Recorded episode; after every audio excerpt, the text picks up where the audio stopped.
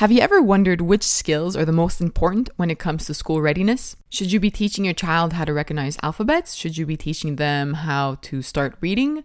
Well, in this episode, we're going to argue against that. We'll discuss what research says are the most important skills that your child needs to be ready for school. I am Cindy Hovington, and this is Curious Neuron.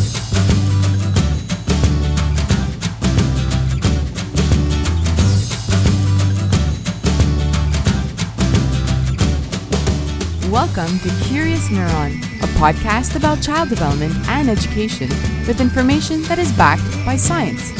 I am your host, Cindy Hovington. I have a doctorate degree in neuroscience and postdoctoral training in education.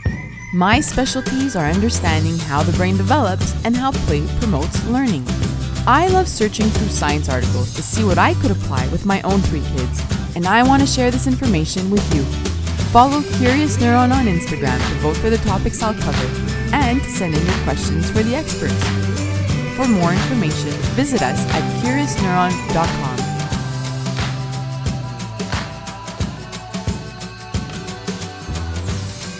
Hi there! Welcome back to the Curious Neuron podcast. In today's episode, we're talking about school readiness. So, what does it mean when I say school readiness? Um, you might think that I'm talking about whether or not your child knows their alphabets, how to recognize their alphabets, how to count, um, how to read sight words. But that's not what I'm talking about today. Today, I really want to focus on important skills that are covered in research in terms of being really pivotal for a child's academic life you know, um, I've been getting a lot of emails asking me how to prepare a child for kindergarten.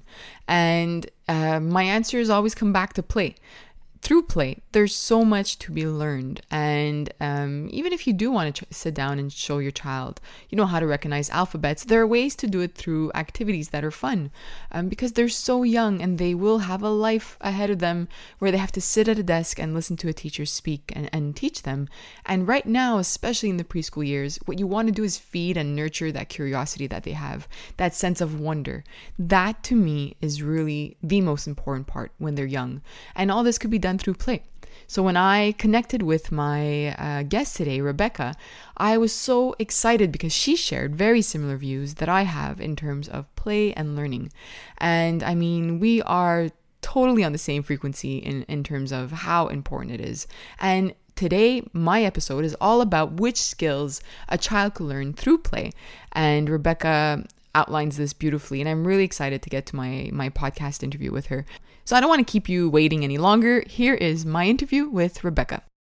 My guest today is the owner of Learn Play Grow Consulting, which is a private educational consulting practice that specializes in play based learning for young children with diverse abilities.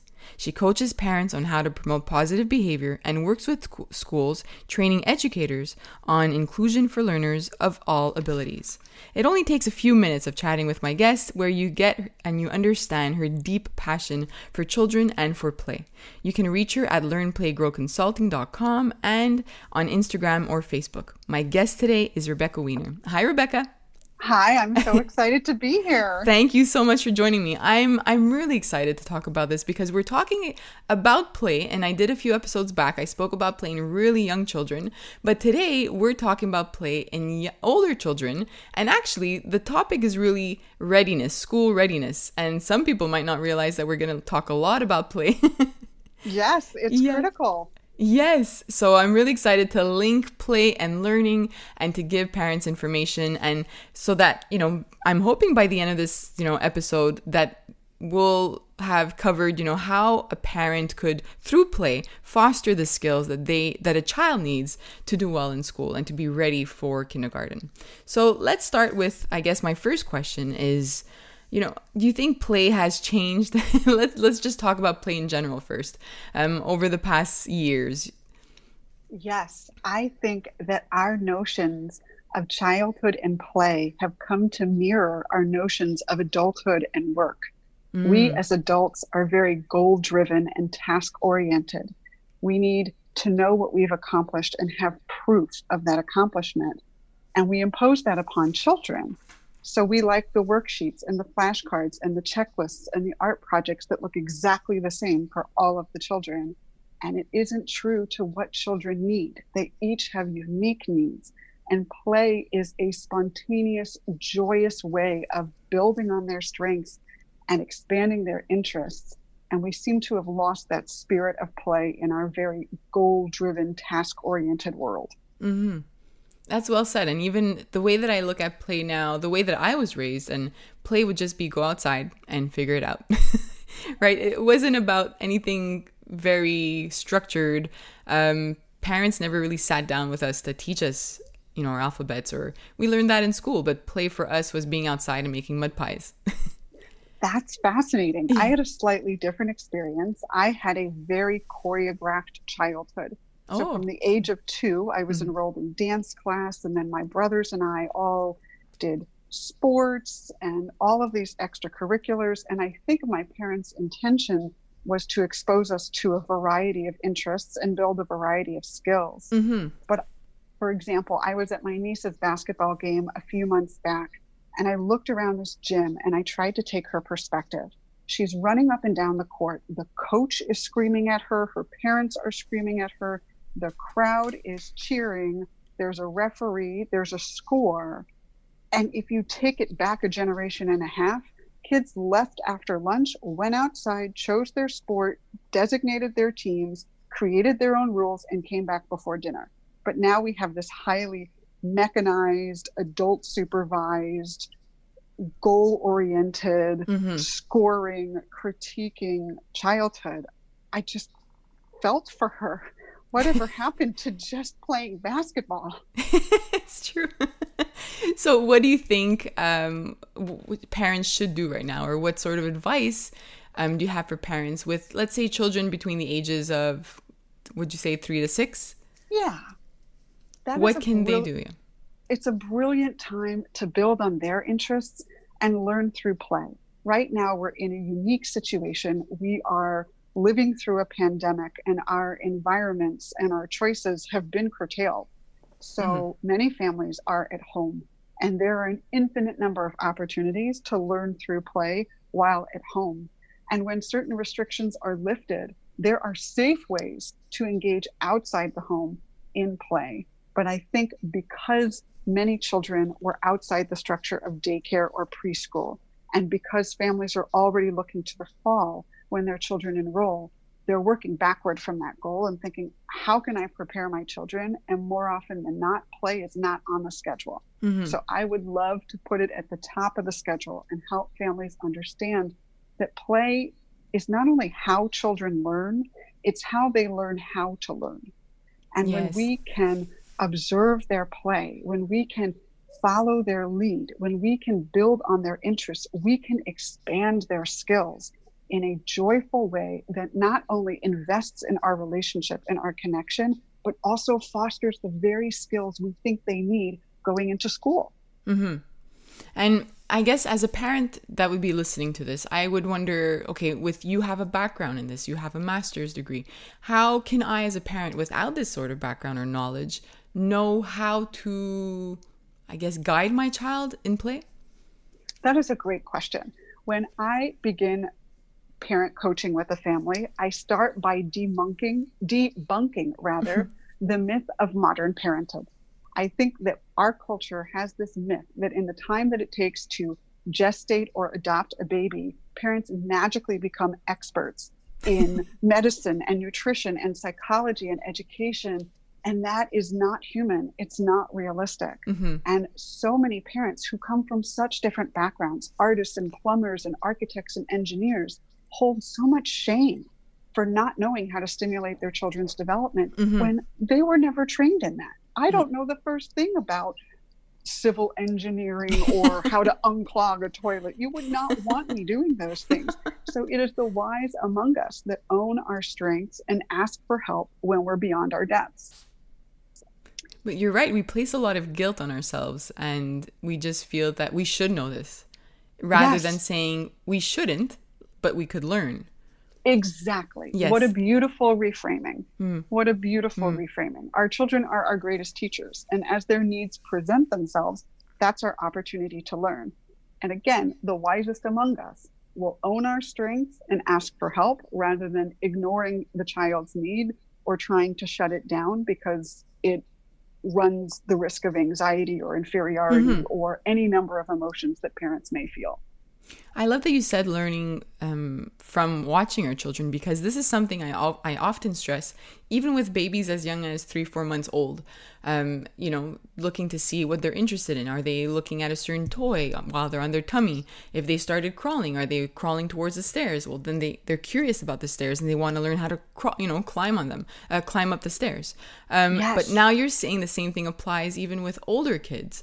Um, Absolutely. So observing them and trying to understand what they are curious about is how we would play with them. Exactly. Mm-hmm. I'm a storyteller educator, so I'd love to share a story from the early years of my teaching. I was yes. teaching in an early intervention program in Los Angeles, and I had a little boy who would come every morning and tell me, Miss Rebecca, I want to write it all night long. I don't know about you, but when I hear those words, it conjures up some inappropriate images. so I first started to draft this conversation with his foster parents, and then I decided to get curious and to observe. And when I observed his play, he was forever constructing racetracks. When we would go into the gym, he was zipping and zooming. And that was about the time that the movie Cars came out. So over Thanksgiving break, I told myself, I'm going to watch this movie so I can talk to him about something that he's really passionate mm-hmm. about. I'll invest in our relationship. Lo and behold, the Rascal Flatts song says, Life is a highway. I want to ride it all night long. this child was not using inappropriate language. he was bonding with me by sharing with me his favorite song, though out of context. Imagine if I had not gotten curious, I would have trespassed upon so many boundaries and missed so many opportunities for building on his interests. But when we observe our children and we see what they're curious about, what they're challenged by, what they're eager to explore, we can be with them and take it one step further. Mm-hmm. that was beautiful. It's true. And you know, something that really stood out to me is is you said, you know, we have to invest in our relationship. Yes. Uh, you, that you invested in your relationship and we need to do the same as parents. Invest in the relationship with your child and and discover who they are and that's how you'll create that attachment, that bond and that understanding of each other too. And I I, I would argue that it might have a diff- uh, it might have an impact on behavior as well by doing Absolutely. this. Absolutely. Mm-hmm. When I coach parents, I talk to them about noticing and narrating. When we notice what our children are doing and we affirm that we see it by narrating, I do this in a five to one ratio.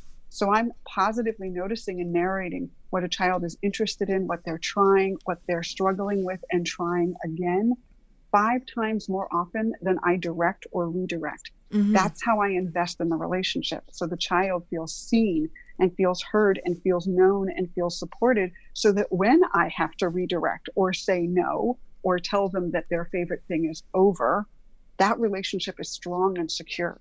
Nobody mm-hmm. likes when somebody only says negative things or tells them what they're doing wrong or tells yeah. them what they can't do. We mm-hmm. have to take the child's perspective and invest in that relationship positively so that we can do the work of parenting. Mm-hmm. And you're right, even as adults, we, we wouldn't want to hear somebody saying no to everything or criticizing everything that we do or redirecting every single thing that we would do during the day. So I Absolutely. think it's important to keep that in mind. Yeah. So now Absolutely. we're talking a little bit about play, but now how a parent who has a child who will start kindergarten this September, what should they um, keep in mind while they are playing with their child? Should they be sitting down and, you know, bringing out alphabets and, and numbers and, and teach them how to count? Or should they be playing with cars and animal figurines? I think it's an eclectic mix based on the child's level. So often when I work in home with families, They've got these number flashcards up on an easel and they're quizzing their children, and their children are just shutting down. Mm. They're not accessing learning, they're not grasping the concepts, and the parents are inadvertently destroying their relationship with their child. Mm-hmm. But when I get on the floor with them and I say, It looks like you're really interested in your son knowing about numbers. Why don't we number the cars on his racetrack? Why don't we build a parking lot for all of his race cars and we'll put numbers in each parking spot. Why don't we count his favorite food for snack. We're embedding numeracy, the words for numbers, seeing the physical quantity within things that are important to him. And that is planting and nurturing that seed over and over again. Mm-hmm. This very family that I'm thinking of, they were very concerned about their kindergartner learning his sight words. And he was very concerned about Star Wars. Hmm. So rather than sitting him at a table and drilling him on flashcards, we dressed up as Star Wars characters and we used his new Angry Birds slingshot to launch things at the flashcards that were put all over the wall. he's reading on grade level. There's wow. just so many different ways to do it. We wrote the words on note cards and we went on the trampoline and we made sight word popcorn. He would read some, and for every five words he read, we got to jump and throw them all around. We played sight word hide and seek. We hid the cards all over the house and then we had to go find them and describe where we found them, great position words, and then draw a treasure map for where they were so many different ways for us to learn exactly what parents want them to know in such creative ways that the children don't feel like learning is imposed upon them, but rather it's an engagement with them. Mm-hmm. And I guess going back to um, a parent who might feel they they don't know enough. What can they do? Are there websites or who can they reach out to? Or do you just recommend like you said following your child so that they know what to do? Like what how can they know or come up with examples that you just gave us? That's a really good question. I'm a strong proponent of observing children following their lead building on their interests and then scaffolding learning so if we see, for example, that a child is really interested in building towers, can we somehow embed block imitation, which is part of a standard IQ assessment, into that activity? If we notice that a child is really interested in the colors of the rainbow, how can we embed colors when we go to the grocery store or when we're out in the garden? It's mm-hmm. so amazing to me how opportunities for learning are all around us, but our definition of learning and teaching has become so rigid that we don't see those possibilities. Mm-hmm. And we feel like we have to go buy that toy or order that curriculum. Yes. When in fact, when we're really present, learning is all over. And children, for the most part, are brilliant guides. We just need to pay attention and take it one step further. Mm-hmm. Um, I before I go into my next question, I just want to uh, maybe uh, give more information to parents when you talk about the blocks. Um, can you describe what you mean when you? I think it means like copying what you're doing with the blocks or the tower. Exactly. Yeah. Okay. So if yeah. you were to build a tower, can the child imitate? Mm-hmm. And I have a block set that's really interesting. It's called Mental Blox, and it has different shape blocks with different patterns on them, and it Is comes that- with is it by Learning Resources? It is. It's one yes. of my favorites. Yes, I have and it so it comes with these cards, and the goal, the designated goal for the activity is for there to be block imitation. But I love to do it in a totally different way. So I will cover my eyes and pick a card, give it to the child, and the child has to describe using their descriptive words and their prepositions. Mm-hmm. And I'm going to follow their directions verbatim and see if we can actually build it. Oh, um, that's amazing. And there some blocks have uh, are just plain, some have dots and some have stripes. Right. So it's really interesting to see a child trying to figure out okay, where's the one that where is the similar one but like you said exactly it, it, can get really complex for a child and it's it's fun to play I, I agree with you almost any toy game book what have you can be scaffolded meaning we can take the most simplistic way of engaging and then go far beyond so when I do play based learning with families that have multiple children, we might start with a simple game such as Candyland. And mm-hmm. for the youngest siblings, we're working on color matching and counting. And for the older children, we're working on strategy. Yes, they don't take yes. just one card, they take three. And then they have to explain which one would be most advantageous and why. Mm-hmm. Same game played in a totally different way. We can all play together and we can each build our skills to the next level. I love that. And playing board games is really important, especially even for young children, just to learn Yes. how to wait for your turn and including them and forgetting about the age range of the game, um, but including them. And like you said, scaffolding, starting at a really simple way to play it. So um, I've done what I've done with my kids is um, go fish. And Yes. even if my kid, my my child was um, two years old and my other one was four, we would play, but like you said, differently. And my two year old would put out, let's say, three cards on the floor so that he could see them and I could see them and help him. And then it would help him match. While my other one was holding them and, and learning how to hide them from us and to pick her own card and to make her own decision. And I think you can do that with just about any board game.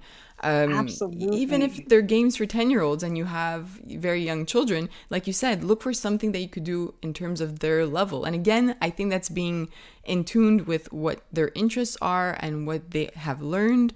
Uh, if it's colors, you stick with that. If it's counting, have the young one count the little, it could be anything, part of the game, any part of it. Um, but yes, I think that's a really important point that you brought up. And And that's love learning. that it is learning. And I love that they played that together. So the four year old is building the flexibility to understand that the two year old has a different level of understanding Yes, and needs true. to play it that way. Mhm. And the four year old can patiently wait for the two year old to do it in the two year old's own way. Yes. That is a life skill right Yeah. there. Exactly. It, so now let's let's move more into those skills, right? So when we talk about starting school, what in your opinion are the most important skills that a child should have? I truly believe that social and emotional development is so much more important Yes. than academics. Mhm. Yes, we want our children to have exposure to concrete concepts such as colors and shapes and numbers and letters, but more important is their ability to self regulate, their ability to focus their attention, their ability to persist in the face of challenge, their Mhm. ability to take perspective and be empathic. That's how they're going to access learning in a community setting such as a school. Hmm. Those skills are critical.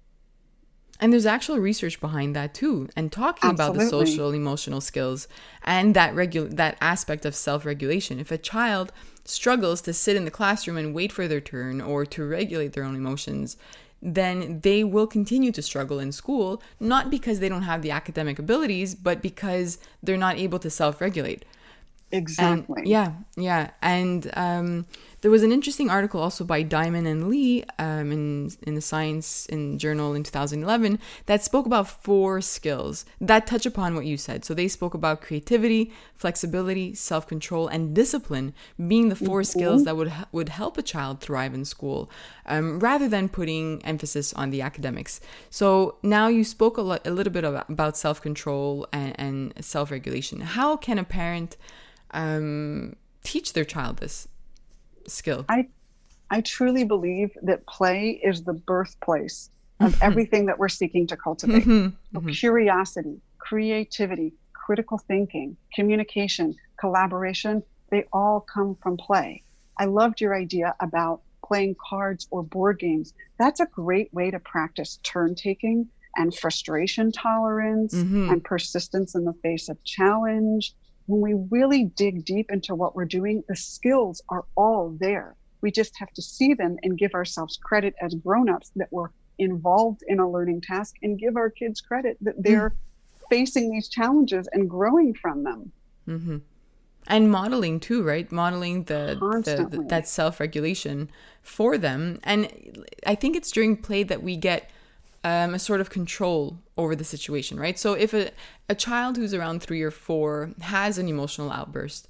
Um, for whatever situation, we, we don't have control over everything. But during play, if we're sitting with them and they build a tower and it falls, with their if you know they build a block tower and everything falls and they lose control then i find because of the situation we have a little bit more control of what's going on and we know exactly what the cause of that emotional outburst is and it helps us guide them and give them a bit more guidance to control their emotions i guess Exactly. Mhm. How many times have parents had one kid run to them crying because something happened, but they didn't actually see the thing that happened? So Exactly. then they have to Yeah. fish through, well, what was the antecedent and who did what and who is quote unquote in trouble and who is quote unquote innocent. And when we're engaged in play, when we're really observing, we're seeing all of the challenges as they happen. And like you said, we can model. So when mm-hmm. that tower falls down, kaboom, the tower fell down. When the child gets upset, you are so angry. Your tower fell down. So we're narrating for them, we're giving them the emotional vocabulary. When they're calm again, we can model for them how we can rebuild. Mm-hmm. Exactly. That doesn't happen on worksheets. That no. doesn't happen on flashcards. exactly. It's true. Um, and I guess now, given the time, like you said, things are different right now, right? So parents have their children home with them and they're not going to school. So there might be that extra stress um, yes. because they're home. Uh, what advice? I, I, I know I know it'll go back to play, but what advice? what advice would you give parents right now that are maybe a little bit anxious about the fact that their child will start school and they weren't in daycare for the past few months? It's a real concern. And I've been telling families for the last few months that I think our life curriculum right now is about resilience and resourcefulness. And children feed off of our emotion. So if they mm-hmm. sense that we're anxious about what they are and are not learning, that is going to be internalized. But if we become more confident as adults that opportunities for learning are all around, then we don't have to spread that anxiety and we can practice the very resourcefulness that we're trying to cultivate. Mm-hmm. Well said. Yeah. Um, and I think I, I'm thinking also maybe of a parent who has a child who might be autistic. Um, mm-hmm. Would would you offer them the same advice um, in terms of play and guided play, or is there a little extra something that they should know? That's a really good question. Many children who experience autism thrive on structure and predictability, and this pandemic has robbed them of that. Mm. So, whereas for some children, I would urge parents observe them, follow their lead, build on their interests, expand them. For a child that needs more structure, I would urge families create a visual schedule of mm-hmm. blocks of time, sequences of activities, you can even have pictures of you with the child or pictures of the child alone so that the child knows whether or not there will be support or whether or not they need to navigate independently. When it comes to play, there needs to be infinitely more modeling, directly teaching the skill. So I use a strategy that I call bridging when I'm working in a classroom supporting inclusion, rather than telling a child, go play with your friend or go build a tower. I'm going to model the very activity that I want the child to engage in.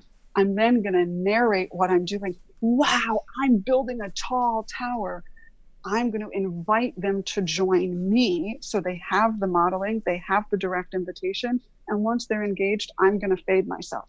I've created the structure they need to access the activity, to model, to reinforce what they're doing, and then to gradually fade. Mm-hmm. But for children who experience autism, they will need more structure and support. And that's a blessing to them.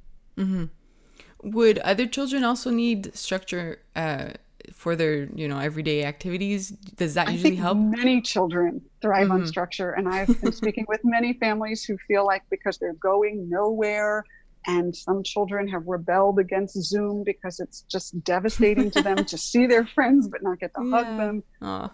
Having some semblance of a schedule. And I really urge families, let that be a sequence of activities. Let that be a routine rather than a rigid at 11 o'clock, we're doing this and 1130, we're doing that. Because mm-hmm. if we're really attuned to the needs of our children, there are going to be times when they need to take a little longer with this. Or yes. we worked so hard to set up that activity and they were done in two and a half minutes. Mm-hmm. And we just need to roll with that. Yeah, that's true. Um, I, I think another part of being home is the fact that we might parents might be busy, right? They might be working and have their kids at home and they might not have that time to play. But there is also yes. a balance in terms of giving them that time to play before you start work. Let's say if you have a meeting at nine.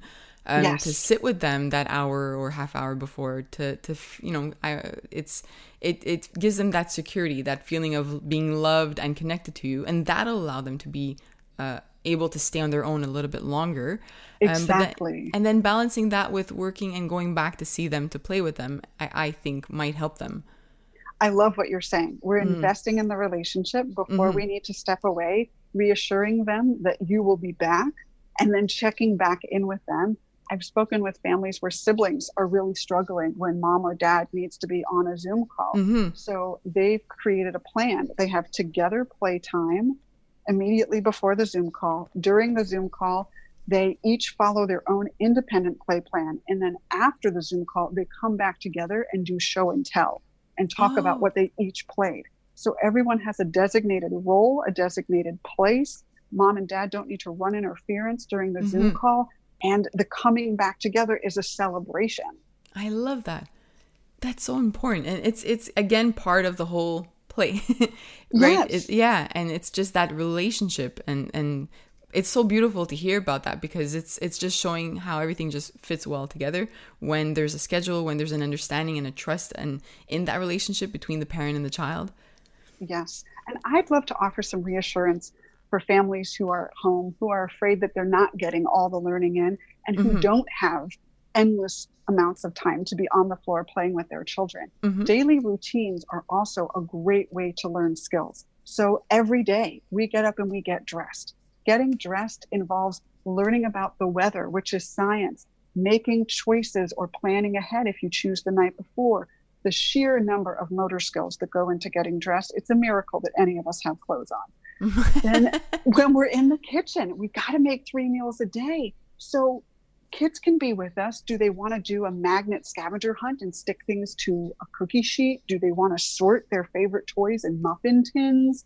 Do they want to read the recipe or sequence the ingredients? Maybe we want to talk about where the ingredients come from. That's a great science and nature mm-hmm. lesson. Or what's a solid versus a liquid. Mm-hmm. Um, then, when we're in the bath, everyone's got to get clean. That's a brilliant sensory experience. And I love doing sink or float experiments. That's everyday science. Mm-hmm. Yeah. And making dream worlds with toys. My niece and nephew in Maryland decided to create a swimming pool in their um, bathtub. So they can't go outside. So they put on their bathing suits and they built a lifeguard stand and they brought in all their tools, including their pool noodles, and they oh. had so much fun. that sounds fun. I want to do that too. exactly. Yeah. Adult swim. Yeah, exactly. Yeah.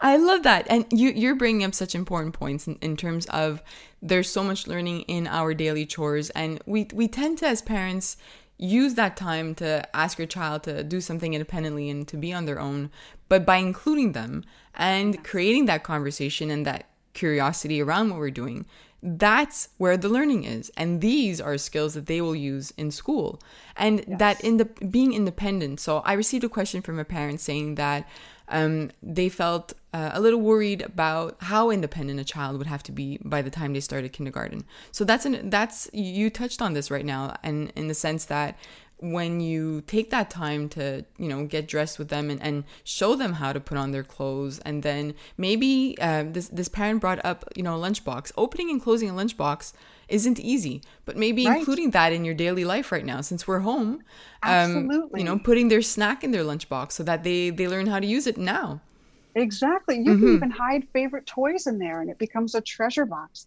when you're eating together leave the food in containers and mm-hmm. let the child experiment with how to open them.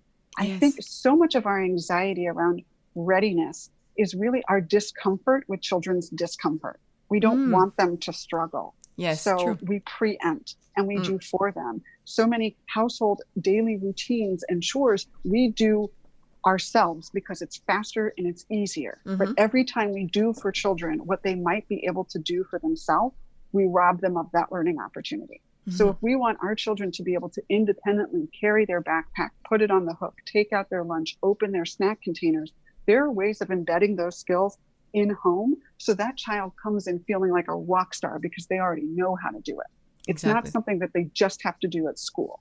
Mm-hmm that's what we do for um, snack time here. So a parent, yeah. uh, my advice to parents would be every day when it's snack time, place that snack, like you said, in the container, and then place it um, in their lunchbox. And they, when they wake up from their nap or after their quiet time, they can get their lunchbox, put it at a place where they have to remember after after nap or after quiet time is snack time, and that's mm-hmm. another skill. Remembering, you know the the schedule after you know what comes after nap time um, and then they get it themselves. And what i even do is let's say they have a banana uh, they have to peel it and then i give them a little cutting board and they chop it up with a, Wow. a toddler knife.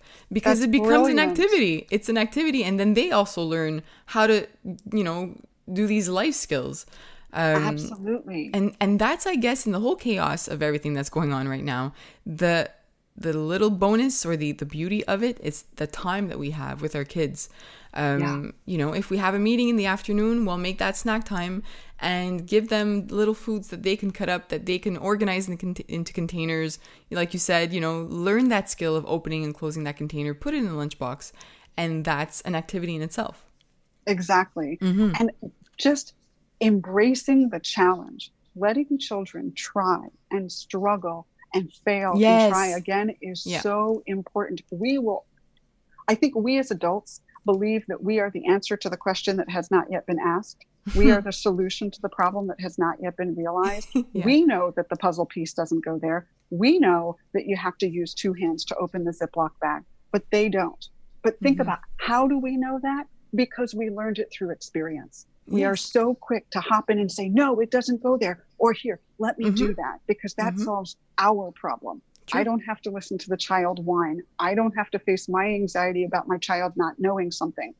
And we just steal the learning. Mhm. So I think one of the top rules for parenting is be okay with them not being okay. As long as they're safe and loved, let them try, let Mhm. them fail, let them learn from that. Learning how to fail is a life skill. And if we try to prevent that from happening for something as simple as opening a snack container, what's going to happen when they don't get the grade they want or the Exactly. job they want? Exactly. Yes, and those are the skills that'll make a difference for Exactly. them later on. Yeah. What advice would you give to parents then if their child does struggle with that failure or not being able to do something? If they give up very easily, what can a parent do to help their child? I always encourage parents to model. So, model doing something that's hard. Narrate that you're facing a challenge, even if you have to pretend that something is challenging. So, you take out the canister of orange juice and you pretend that it's hard to open. Ooh, I'm really trying. Let me try it this way. Maybe this strategy will work. So, you are literally narrating the thought processes and you're showing children that it's okay to struggle. And then sometimes you just don't get what you want, and that's okay. Mhm. Um, I remember one year I was teaching in an inclusive classroom, so we had children of various abilities educated together, and I like to make the most out of snack and lunchtime. Great time for motor skills, social skills, and language. And I was seated between two boys. On the one side, I have Jack, who's struggling to open his snack container. And on the other side, I have Declan, who is practicing the noticing and narrating strategy. So Declan's saying, Wow, Jack, that looks really good. Jack continues to struggle. Wow, Jack, you're really trying hard. Jack continues to struggle. Declan keeps going on. Ooh, look how you tried it with that hand. That's great. And then I think Declan reached his tipping point and he swings his body around me and he says, Jack, you can do it. Miss Rebecca believes in you. Like, I yes, love it. I do believe that you can try. I do Mhm. believe that if you absolutely need help, that you are capable of asking. But I Mhm. will not offer that help until you ask for it. Mhm. And wouldn't you know, the container got opened. Children have a self preservation instinct. They're not going to let themselves starve, they're not going to let themselves freeze. At some point, they will, if they have the ability, advocate for what they need. And that's a life skill that they're going to need as they go into school, as they go into the world. So letting them realize the need, letting them sit with the struggle, modeling the courage and the persistence and the problem solving rather than the anxiety and the angst is so important. Mm-hmm. You, I, you, I just had another idea in terms of uh, a skill, waiting, right? Yes. So delayed gratification. That that just triggered that memory. That is another skill that is really important for kids to learn. And I just had a talk with somebody recently about this, where if it's not something that's an emergency, so if it's not, you know, they're not asking to go to the bathroom, but if they're asking for their 10th snack of the hour or Right. you know you know that it's not um, an emergency or that they need it right away asking them to wait even if they get upset about it like you said we might have to model emotions at some point and we might have to narrate a little bit of what is going on but allowing them to wait will be Yes. something that is and, and again is is literally um, I've seen research on this where guided no sorry the the research on delayed gratification Yes. that that is also another skill needed in school Exactly. And Mhm. longitudinal studies showing that those that can delay gratification short term at a young age have much better life competencies down yes the line. yes yeah I find that waiting and accepting no go hand in hand. And I had one family tell me that their child had knockdown, drag out tantrums when Mhm. hearing the word no. Yeah. So when I came over to play, we took the batteries out of her favorite toy. And then we had to problem solve well, what are we going to do? Did you know that battery operated toys do not suddenly start working if you sing Twinkle, Twinkle, Little Star, feed them gummy bears, tickle them, or cover them with stickers?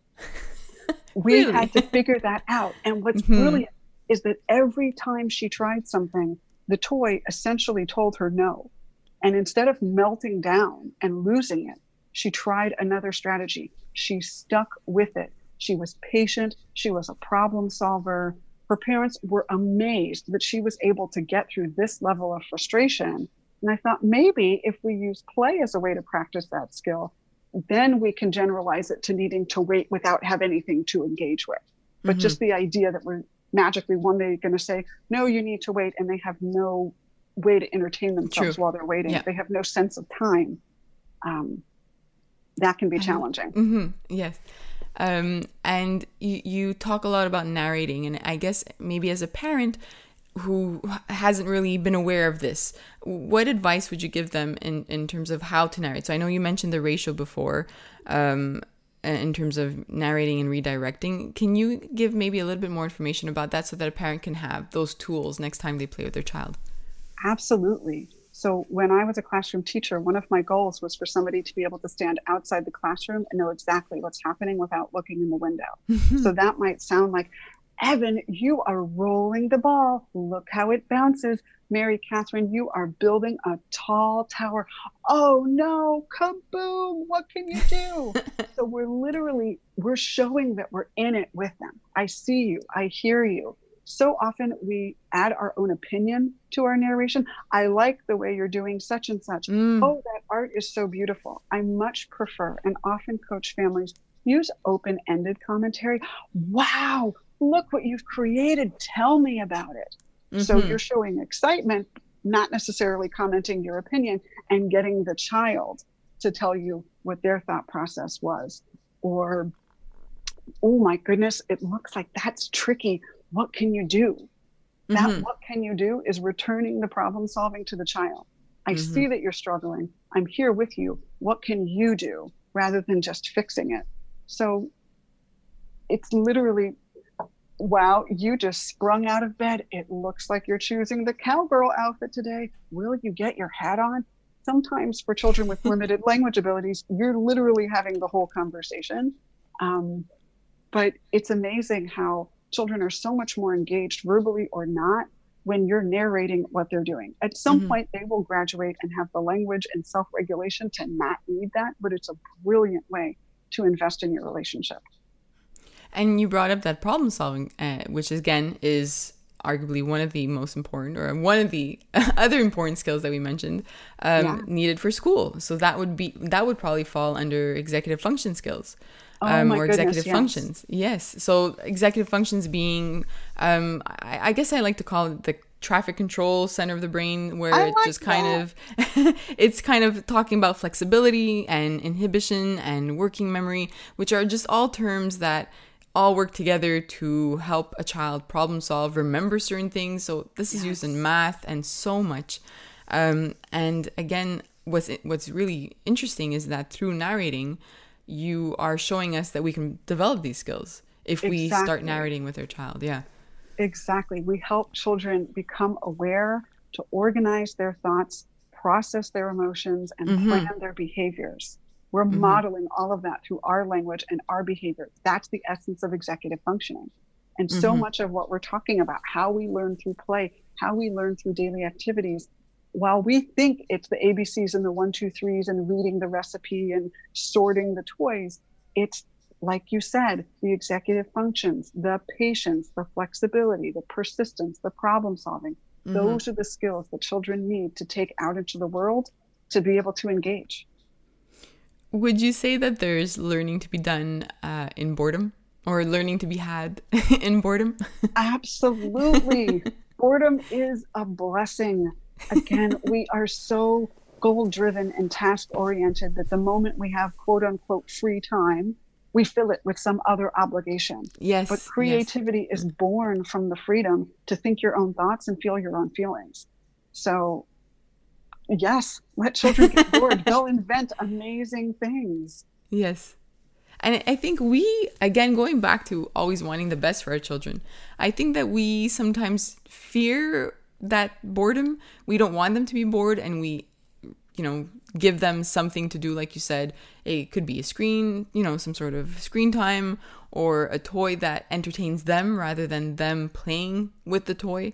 Um, yes. Just because we want them to be entertained. But uh, creativity, again, because we're talking about all these skills that are important for school readiness, again, backed by research, creativity is something that's important for a child to have and plays a huge role in even intelligence. Um, arguably with some some research but you know it's it's through boredom that we learn to create like you said and imagine exactly. pretend pretend play there's so much learning to be done in pretend play oh that's gosh. what that's all we do in our house yes. pretend play all day every single day it is absolutely amazing to watch children in pretend play it is mm-hmm. how they are processing their experience and expressing their emotions so they're imitating what they see around them putting a hat on and holding a bag and saying they're going to work or school, or you can see what they're thinking about different roles and different ideas. I had the opportunity and challenge of teaching here in Houston over the course of a three year period when we had three floods. So wow. families' homes were destroyed over and over again. They were evacuated by the National Guard. Mm-hmm. These children were living in perpetual trauma for three years. Oh my gosh. And I would watch very carefully their play and their art. And wouldn't you know that everything they're built got knocked down by waterfalls and rainstorms? Mm. That all of their art had these gushing clouds. And we even had in the fall, the clouds would roll in and the sky would get dark. Of course, this happened right before our playground time, which was particularly upsetting. But for the children who'd really been traumatized, they would stand by the window and whimper. And mm. one day, one of the teachers called across the room get away from the window. And the teacher's thought process was if you're not looking out the window, then you won't whimper, then you won't melt down, then we won't have to deal with the tantrum. Mm-hmm. But that's not how children compartmentalize their ideas mm-hmm. and their feelings. So I sat next to this child and I said, What's your idea? And he points out the window and he says, Where will the birds live? He oh. wasn't crying because it was raining he was crying because he was watching the gardeners prune the trees. Oh. And just like he lost his house, he was mm-hmm. afraid that the birds would have no place to build their nest. Mm-hmm. So this child had come from a place of trauma and mm-hmm. grief mm-hmm. to a place of empathy and mm-hmm. protection. So, of course, we wrote a story and we wrote a letter to the gardeners, and they may or may not have spoken the language in which we read the letter, but it was cathartic for the child. And when I called the mom later that day and explained, we cried together on the phone. That was this huge catharsis for him. Mm-hmm. And if we're not watching their play, if we're not watching their art, we're going to miss how they're expressing that. It's true. That that's such a beautiful story that really illustrates the importance of that. You know, the, the creativity and the art and the how emotions are expressed through that. Exactly. Yes. Yeah.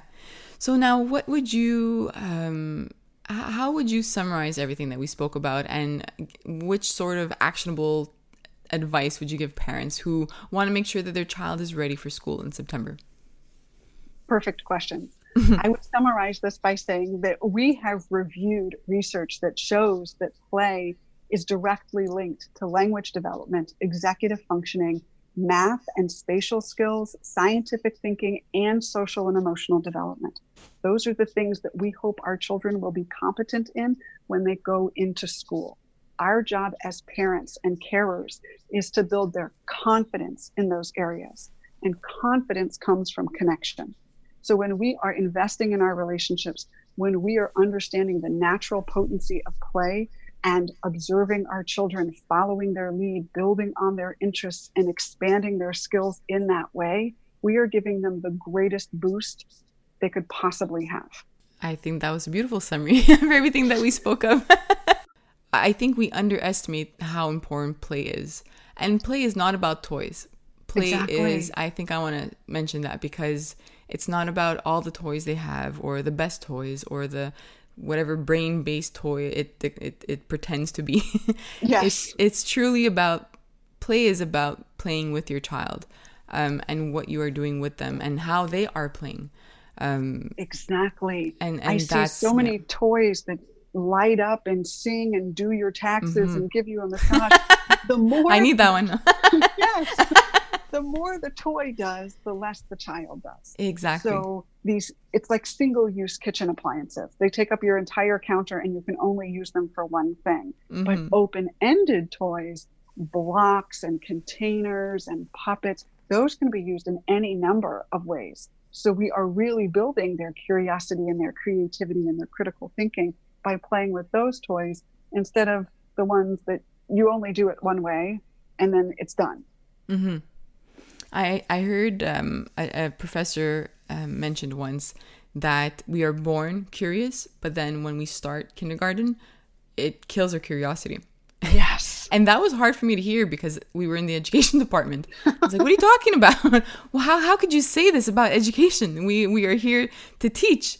And, um, but this, this professor, she was right because it's the way that we've moved towards such a didactic, you know, um, way of learning. And it's not, you know, kindergarten or early grades. We should still be, you know, playing and learning from experience and curiosity is exactly what um, you feed when you're doing this. So if you're home right now with your child, just again going back to what you said, let your child lead the way and and feed their curiosity through their environment, and that is what will help them be prepared for school. It is so powerful. That mm-hmm. quote from the professor really mm-hmm. speaks to me. In the last few years that I was in the classroom, I was in schools that were transitioning from a teacher directed thematic approach to a child led project based approach. Mm-hmm. And many people couldn't fathom if we give that much choice and freedom to children, what's going to happen to their learning? And the learning just grew exponentially. Wow. When children could ask questions and express curiosity, they wanted to know about dinosaur eggs. So we learned all about eggs in prehistoric times and we drew our bodies as different kinds of dinosaurs. So we were mm-hmm. learning the science and the history and the math. And it was all based on their interests. And this culminated in them having a sense of ownership of their learning rather than this week we're going to learn about this topic and this color and this shape and this mm-hmm. letter, where yeah. there's very little buy in if we hmm. don't follow what children are curious about, how are we ever going to spark that love of learning? They're not going to be able to sustain that for the infinite number of years that they need to learn. Exactly. You know what? Maybe that'll be our next talk. I think it'll be the child in school now and, yes. and talk about the academic part of it. yes. yes. thank so you. to teach and learn. I know. Oh, you know, thank you so much. This was I, I really enjoyed our conversation and and as always and um I, I think we have to have a part two of this at some point. I would love that. This has yes. been such a joy. Thank you again and uh, I really look forward to chatting with you another time. Wonderful. Thank you. To finish off today's episode, I thought I'd give you a few more definitions or examples of some of the terms that we used. So, we spoke about the four skills that, according to research, um, a study by Diamond and Lee in 2011, they mentioned that creativity, flexibility, self control, and discipline were four qualities um, really important for academics.